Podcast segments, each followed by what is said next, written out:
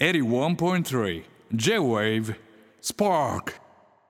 えー六本木ヒルズ33階の J 部からお届けしております。 King Gnu の新井和輝がナビゲート。J 部スパークチューズデーということでね。いやーこのね1週間ですか？ずっと言ってますけど King Gnu は佳境中でございましてね。もうすんごい制作してるわけですよ。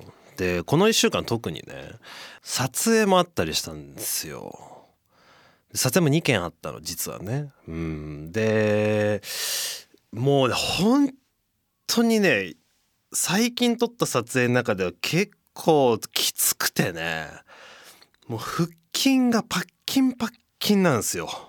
マジで。どういうことかはねやっぱ言えないんですけど いつも言えない。もうほんとねずっとこのくだり繰り返しが本当に言えないんですよ。で昨日の撮影はえぐかったね。もうえぐいや本当に。ただやっぱり本当にこの何？年末マジで怒涛になってくるから。まだみんなが知らないことがね34はあるんじゃないかななんて思ってるんですけどね。34ぐらいですか？あれとあれと？あヒント？山村さんヒント欲しがってますか？いや言えないっすね。何も言えないのよ。これから明らかになることが1 1 2 3まあそうですね。あるね。うん。だまあ本当に頑張ってるわけ。うん。でねあのー先週ですか。この1週間で、まあ、とはいえ1日だけ空いた日があったんですよそうアレンジしたりとかいろいろしてて。でちょっとその作業の工程といいますか。あの俺のやることが一回終わってまあ一回 YOU の。あのビート待ちみたいな時間がありそうだなみたいな。だから明日何もなさそうだなみたいな感じになって。でまああの奥さんも、まあ、休みだと。でまあずっと夏出かけれてなかったんですよ。本当にみんな夏休みエンジョイしてる感じ SNS 出してるじゃないですか。僕らは何もしてないんで本当に。まあなんかさすがに今日空いたなみたいな。多分空きそうだなまあみたいな。だからまあ奥さんと海でも行くみたいな。話になって。であのー湘南鎌倉？鎌倉か。鎌倉だ都内から、まあ、1時間1時間半ぐらいですか？車で、うん、そう江ノ島は行かなかったんですけど、まあ、江ノ島らへん？そう鎌倉？うん。まあ行くかみたいな感じで行ったんですよ。うん。鎌倉の大仏とかなんか見る？みたいな。久々に。中学の遠足ぶりですか？鎌倉自体も。まあ見て。でまあ海とか見て。久々に海地水平線おおいいねなんつって見て。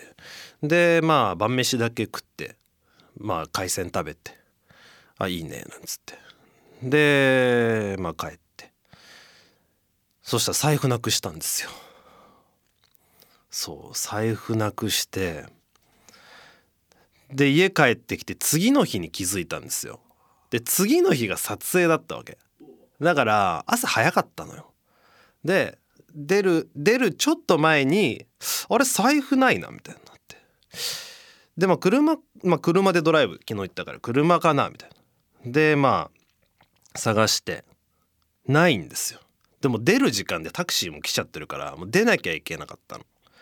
でいや俺これさこれえどこで落としたか俺落とさないよ財布なんて。人生で一回も落としたことないんですよ。30年間で財布。で俺もうね物を大事にするでめちゃくちゃ有名なの。有名っていうか 俺の中ではね。物持ちもめちゃくちゃいいわけ俺。最強に物持ちがいいの。ね？荒井家はみんなそうなの。おじいちゃんおばあちゃんも。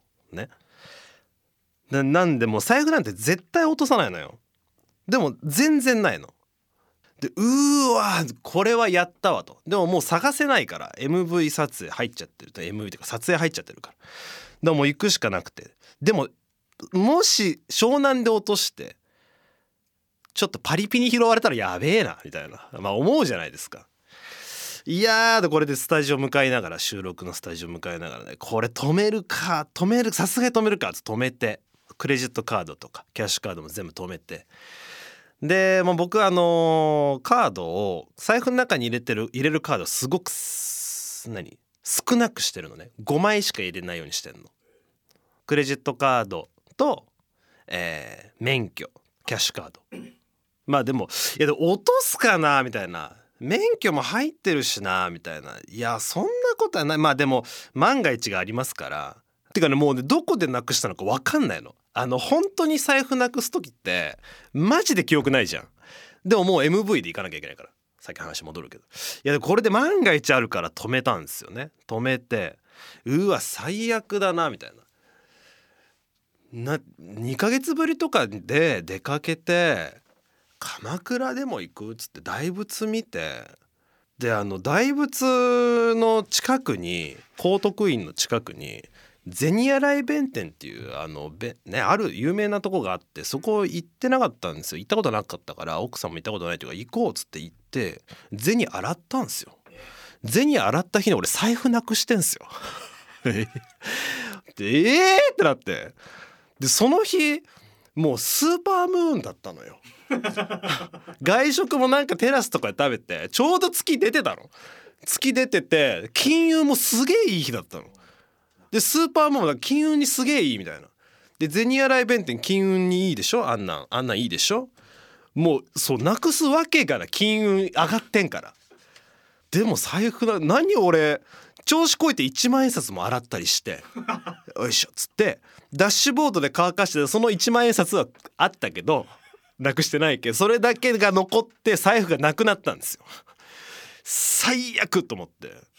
何で俺すげえ前にあの野村くんいちさんのラジオで聞いてたら野村くんさんがそのなんかパワースポットとかその神頼みみたいな話をしててお便りが来ててで僕昔友達とみたいな銭洗弁天に行って友達がその1万円札をゴシゴシ洗ってるのを見たんですみたいなくだりがあって。でそいつはその後財布をなくして僕がお金を貸したんですけどみたいなくだりが確かあったの。俺じゃんってなって。うわ最悪と思って。ちょっとちらついてたの。しかもその話がちょっとちらつきながら俺は銭を洗ってたの。ちょ弁天様と。弁天様頼むよみたいな。でも撮影だからさもうしょうがない。もうすごいそわそわしながら。でももうしょうがないと。もう腹くくるしかないと。でもう次の日もう免許取り行こうと。取り行かないと。車運転できないしと。でもう奥さんからも、うん、まあまあなんかいいろいろ意味調べたけど金運上がるってことらしいよ。財布なくすってみたいな。ポジティブ。めちゃくちゃポジティブ。そうなんか断捨離ってことでみたいな。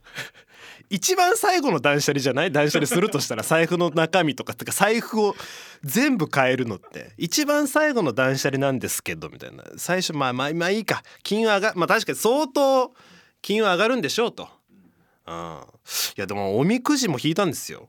その銭洗弁天で。大吉だったんですよ。2人揃って。ね？金運のとこ見たら出費が意外とかさむって書いてある。いやーかさんかさむこういうこと？財布なくすことなのかな？みたいな。で奥さんはまあ役も落と役落としっていう意味もあるらしいからね。すげえポジティブだなみたいな。まあこれで戻ってきてもいいらしいかいいことらしいからみたいなで撮影終わってで次の日予定昼からだからあったから。でまあもうそれをそのまま予定のままもうパスポート持ってあの免許を更新しに持って再発行しに行こうと思って。で、まあ、ワンチャン最後部屋探すかっつったら普通にバッグに入ってたの。財布が。で今あるんすよ財布。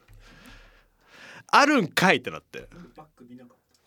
バッそのバッグがねそうなんか普段使わないバッグだったのよ。で絶妙に頭から抜け落ちてて。まあ無事見つかってね弁財天様ありがとうという感じですけど。だ何だもう一もう一日その撮影で行かなきゃいけなかったっていうタイミングがあって探せなかったまあちょっとカードをこうまあ結局カードだけで済んだんですけどカードの情報をこうリフレッシュするっていうだけで済んだんですけどね。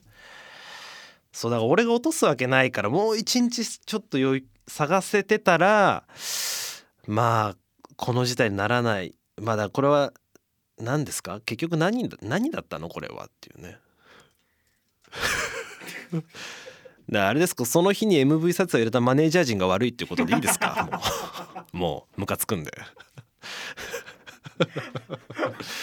一日探したら部屋にあったんだもんだって。だからだから見つかった時の俺の気持ちよ。だって俺もうパスポート持ってさよしもうもう覚悟決めた。もう更新しに行こう。もうカードも変えちゃったしみたいな感じで行こうとあったんだもん。ちょっと悔しいのよ。あってよかったよ。もちろんあってよかったんだけど悔しい。ちょっとね。ちょっと悔しいね。この怒りは誰にぶつけるべきかってまあマネジメントになりますよね。石原さんかな。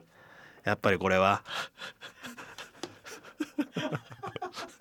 石原さんが悪いかな。結局。でいいですか？この話は。そう。見つかったんですね。だから本当皆さんね本当に財布本当に気をつけてくださいね。銭洗弁天のせいではありませんでした、うん、本当ね場所はすごくいい場所でした。あの本当に。あの皆さん行ってみてくださいねと。ちょっとスペシャルズの話はできないですね。あできますか？ここでしますか？今ここでしましょう。えー、ラジオネーム風船王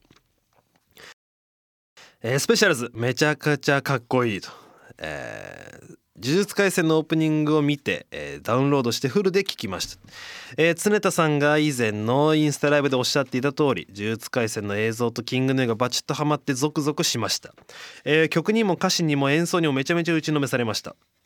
やばい。めちゃくちゃかっこいい。しか言葉が出てこないです。色気がダダ漏れ。渋滞しております。助けてほしいですと、えー、早くライブで聞きたいです。ライブ情報ください、えー、追伸井口さんの滝行には衝撃を受けましたと。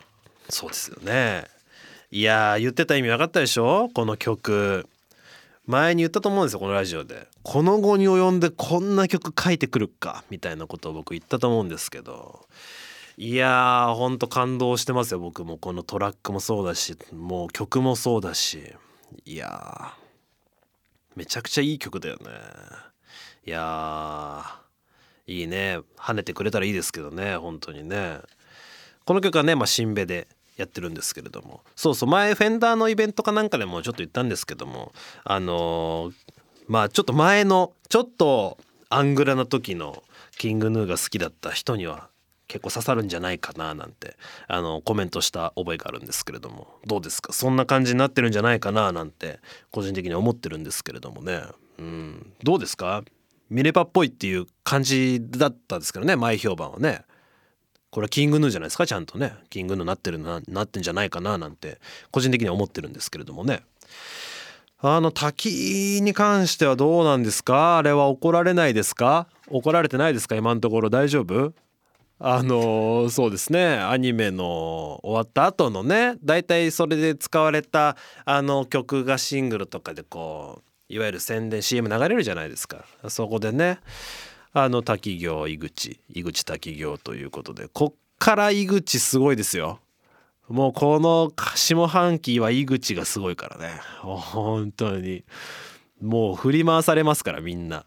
それだけ言っときますけれども、まあ、まずキャラデザ1ということで。滝行バージョンね。あまあオスリンからあの滝行オスリンと滝行に行くと。この CD の宣伝のこう映像もどうしようかみたいな話があって。でまあオスリンちょっとやこうちょっと考えがあるから行ってくるわみたいな。感じで。まあそれが滝行だったんですけどそれまあまあいいんですけど。そう。で、まあ、撮ってきて。で滝行行ってくるっていうのは聞いてたんで。映像はあの例のごとく僕はあのもうローンチと同じタイミングで皆さんと一緒のタイミングで見るっていうのはもう通説な通例になってるんで。僕もテレビででなんならツイッターでえー、こんな感じだったんだっていう、まあ、最終の仕上がりねそこで確認したんですけれどもまあその話だけはオスリンから聞いててで滝行って実際大丈夫なの？みたいな。結構ハードな映像だけどみたいな。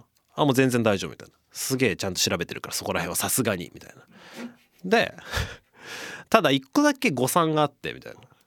あのー、これあの交通広告でも流れる映像なんですよねこのこの滝行の映像が。でそれの決まりっていうのがなんかいろいろガイドラインがあるらしいんですよ映像に関して。で全部もちろんオスルも調べていったんだけど一つだけ誤算だったのがあの悟が着てる T シャツの柄で引っかかって NG 食らって、まあ、そこはモザイクをかけることになってちょっとなんか逆に意味をはらんじゃったというか。そんな別に全然あれですよ。そんなもちろんハードな絵じゃないですよ。もちろんあのキングヌーをすごい追ってる方はどの どの プリントなのかって容易にちょっとあえてここで言わないですけど容易に想像できるあのあの方が何か加えてるっていうプリントなんですけど、まあ、それちょっとそういう理由でこうモザイクがかかってしまったというちょこれは誤算だったということでね。まあでも体張ってるよね。久々に見たねこの井口ね。このこっちのこっちの井口ね。みんなが ネット上で井口さんじゃなくて井口だと言ってる あの井口の方ですよね。これからでも井口爆発ですよ割と。井口がすごいからこれからね。あ楽しみにしていただければと思いますよ。はい。じゃあコーナーいきますか？はいえー、さてここからはこちらのコーナー行きましょう。リトルカズキ。周りの人にはなかなか理解されないあなただけのこだわり。この番組ではそれをリトルカズキと命名してご紹介していきます。先週ね高木。1年間裸足で投稿靴下か靴下投稿という強烈なのを残していきましたけれども。どうですかね今年今年じゃね今週はね。えー、ラジオネームトリプル E リトルカズキ。私のリトルカズキはオムライスは必ず縦方向に食べることです。フットボール型になっているオムライスの尖った方を手前にしておいてはいはいはいはい。奥へ奥へと食べ進めます。個人的にはとても食べやすいのですが誰からも理解してもらえません。これはリトルカズキですね。普通横だもんね。縦で奥へと食べ進んでいくんだ。うんこれはこだわりだな。ちゃんと。え？ー、わざわざそれにしてるんだもんね。変なこだわり。変じゃない？なんか。意外と一番変じゃない？こういうのが。なんか壁に背中つけないと寝れないですとか。ありましたけどあれはなんか寝れないからしょうがないじゃん。だってその人のさその人が選びたいわけじゃないじゃんというかなんかこれ一番実は変なこだわりなんじゃないかなっていう 気がしますけれども。はい、えー、ラジオネーム「綿菓子のベッド」リトルカズキ、えー、僕のリトルカズキは映画館では上映中何も飲まず食わずに映画を見ることです。はいはいはい。せっかくお金払って、えー、映画を見てるから1秒たりとも見逃せない感じ。はいはい、えー、食べ物飲み物は視界に入らないよう何も買わずに映画に集中するのがリトルカズキです。おこれもまたこだわりですね。あんなんあんなんコーラとポップコーン食いに行くみたいなもんじゃないですかね。とか言ったらあれですけど。もうそこ3割はあるでしょ。巷の人は3割あれでしょ。ねでかいやつ食ってね。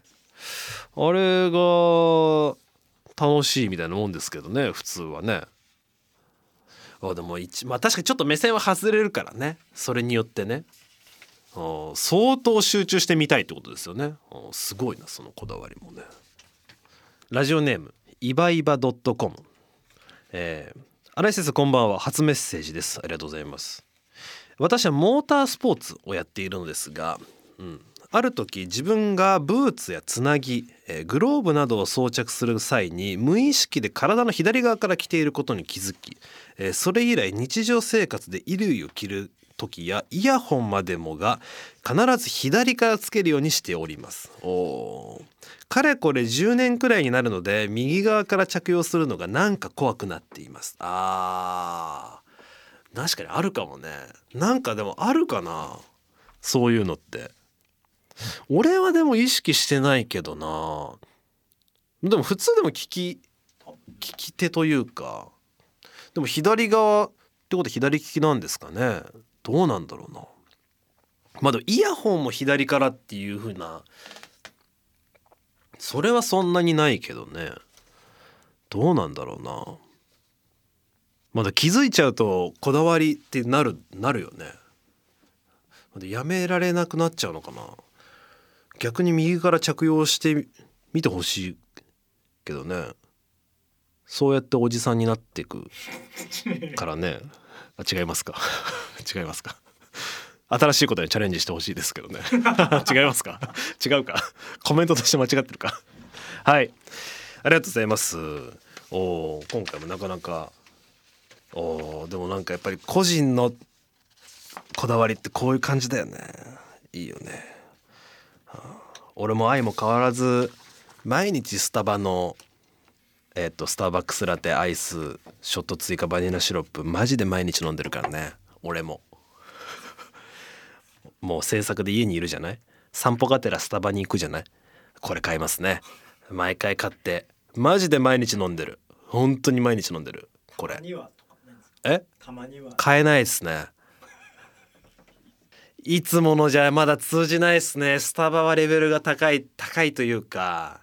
やっぱお客さんも多いからフッサのスタバだったらねやってくれるかもしれないですけどちょっと都内だとねなかなか認識されてない。まあ確かにカレー屋さんみたいなパターンもあるからね。あんな独特な人スタバの店員にいないのよ。はいえーとじゃああれですかね。対象とかあこれ対象選ばない？あこれ選ぶ？や選ばない？あ気に入ったのあれば。そうですね。ちょっとこれはトリプル E、えーオムライスを必ず縦方向に食べる。トリプル E さん。これお皿とかもさお皿？ちょっと今ふ振り返るけどお皿もそれにマウントされてるよね。それに即してマウントされてるから。でなんか余計縦になるよね。でテーブルがちっちゃかったりするともう前の相席で食ってたら前のなんか置くのも面倒くさいしとかなりそうだけどまあでもこだわりなんですよね。うん、ちょっとトリプル E さんにねあのペリメートルのステッカーお送りしたいと思いますので受け取ってください。ありがとうございます。えーたくさんのメッセージありがとうございました。あなたのリトルカズキ引き続きお待ちしておりますのでよろしくお願いします。キングの荒井和樹のスパーク、えーお便りね荒弟子のお便り紹介していきましょう。はい。やって読めますねお便り。ね。はい。はい。えーラジオネームカジ。えー、新井先生こんにちは。こんにちは、えー突然ですがフェンダーデラックスジャズベース5、えー、和樹新井エディション発売おめでとうございます。ありがとうございます。50名限定のトークイベントに当選しまして、えー観覧させていただきました。あいらっしゃってくださったんですね。ありがとうございますえートークはすごく面白く新井さんのベースのルーツのと非常に興味深い話ばかりでした。特に、えー 特に面白かったのは新井さんにとってベースはスルメだとおっしゃっていた場面ですね。びっくりするぐらい滑っていて気持ちよかったです。あれ滑ってた？滑るとかある空気感でしたっけ？あのトークライブ。え？あ滑ってたんだ。やばいじゃん。あれ滑ってるって思ってない俺やばいじゃん。まあいいか、えーさて、えー今新しいベースを買おうかすごく迷っております。4弦ベースはあるのですが5弦ベースには触れたことがないので5弦ベースのおすすめポイントなどありましたら教えてくださいということで。そうですね。フェンダーのシグネチャーベース、えー出させていただきましてその発売日当日にですねトークイベントをあのフェンダーのねあのフラッグシップ東京のお店でやらせてもらったんですけれどもあの平日のね11時からというすごい時間だったんですけれどもまああのたくさんの方いらっしゃっていただきまして。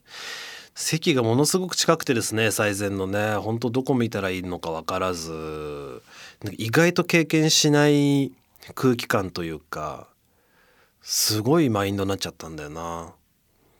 なんか近ってなって。でお客さんもなんかえち近くない？みたいな。お客さんもなんかえち近いなみたいな。で俺も近ってなって。でやっぱラジオって人の顔が見えてないからスタッフの顔しか見えてないからこういう感じで喋れるじゃないですか。だからこれってある意味特殊な環境なんですよ。だからあのいざ対面でトークイベント「ダンお立ち台あります」どうぞ。新井さんです。どうぞ。いいフラッシュみたいな感じでこう出てきてああってなって気まずってなるわけ。でなんかもうお客さんはでもあの感じで多分喋るんだろうなみたいな。ラジオで聞いてくださってる方も多いですから。ただ意外と新井さん緊張してるしこっちも近いしみたいな。お客さんもどうしたらいいか分かんないの。で俺もどうしたらいいか分かんない。だって俺もイレギュラーだからみたいな。あれ？お客さんも喋れるだろうな。この感じで来んだろうなと思ったら全然来ないしみたいな。お互いで俺も途中からなんかインタビュー受けてる最中もこれどこ見て喋ればいいんだろうみたいな。これでも右ばっか見てるけど左のとこ見た方がいいのかなみたいな。で見るとでも目人と目合うなみたいなって。でもこれ俺が緊張してる感じ出しちゃうとお客さんも緊張しちゃうからみたいな。俺がだから俺がまずリラックスしないといけないのか？これはどうなんだみたいな。結構ね あの15分20分ぐらいずっとこんな感じでですね本当に喋れないというか本当に大丈夫かなみたいな。お客さん楽しんでくれてるのかなみたいな。まあでもセミナーとかトークイベントってそういうもんなのかしらねと思うんですけどどうどうなんだろうなあの感じ。結構俺意外と今まで感じえない特殊な空間だったんですけれどもまあでも楽しんでいただけたんですかね。うんスルメ滑ってたんですね。あれはそう滑ってたのかね。もうそれもすら判断できないぐらいちょっと僕はテンパってましたけれども。はい。あそうですね。あと語源ベースね。語源ベースのおすすめポイントそうですね。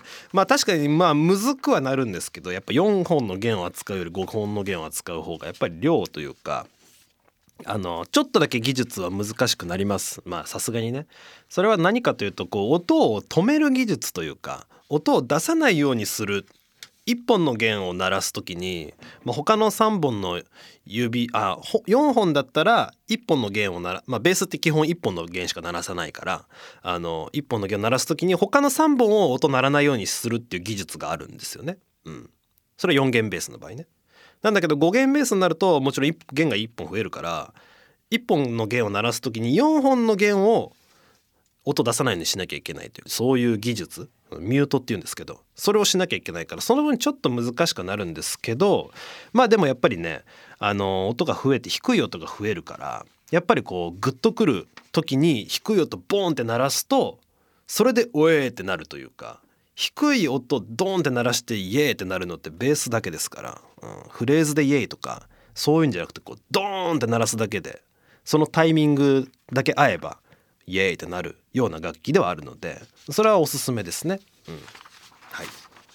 えー、ラジオネームリンヌ。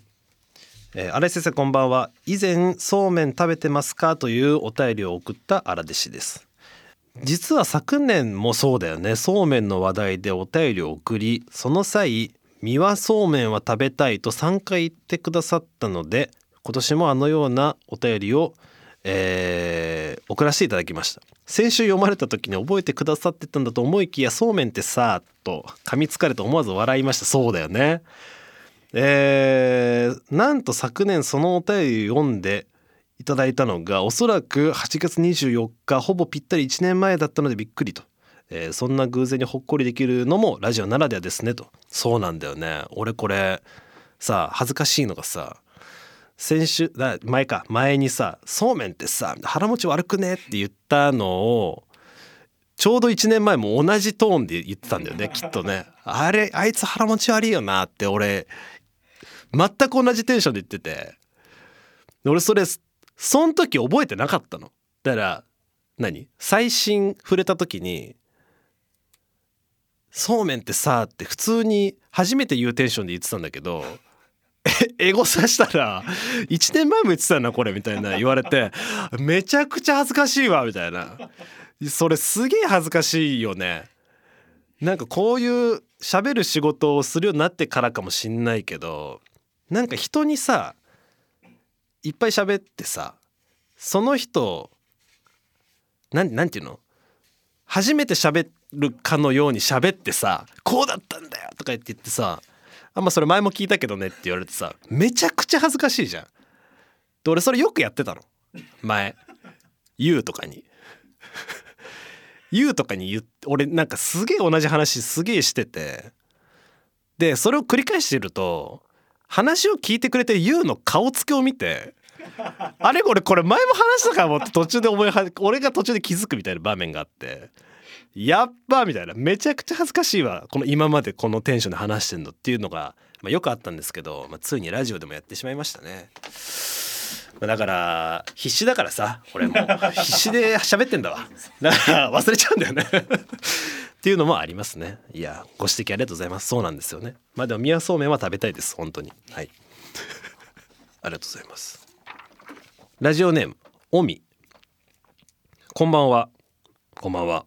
えー、牛皮の件ですが。はい。えー皮は美味しいですが中のあんがあってこその食感味なのではないでしょうか、うん、以前生八つ橋の皮だけ皮が美味しいので皮だけたくさん食べたいと思っていたところ皮だけ売っていることを知り買い求めました。はいはいはい。え最高のテンションで食べたのですがあれ何かが違うと思ってかなりがっかりした記憶があります、えー中のあんがあってこその生八つ橋だと気づきました。牛皮ももしかしたらそうではないのでしょうか。おー。へえそうですか。いいですね。それはそれでね。いいんじゃないですか？うんいいと思いますよ。私はもうね全くいらないです。中身ね。絶対いらないですね。皮だけ食べたい。もう皮だけが食べたい。ずっとそう。もうだから俺逆に感動しましたけどね。生八つ橋を。だから 三角形の生八つ橋を開いてスプーンでくり抜いて最初に食って食って外食ってたからもともとちっちゃい頃は。っていうのを繰り返してて高校の修学旅行でし京都慣れた時に皮だけのが売ってるのを知ってもうもう超感動したんだから。その感動はもう今も今ももうもうそのままですからね。ちょっと言ってることはよくわかんないですけれどもね。雪見大福もあれあれでしょ？中身最初に全部食って外を最後食うっていうあれが一番美味しいもんね。あオムライスのこと言えないよと。言ってますけど。いやでもそうじゃない？これはそうでしょ。完全にだからあの大きなチョコチップメロンパンってあったでしょ？よくあありますよね。あれよく食ってたんですよちっちゃい頃。もう完全に最初の一口だけ外からサクッといってあとはできる限り中のやつをほじくって できるだけ薄くしてメロンパンの外のやつ。皮？皮？メロンパンの皮？あれだけ美味しく食べてましたね。だからもう根っからそういうタイプなんでしょうね俺ってね。うんちょっとすいません理解できませんでした Spark on 81.3 J Wave.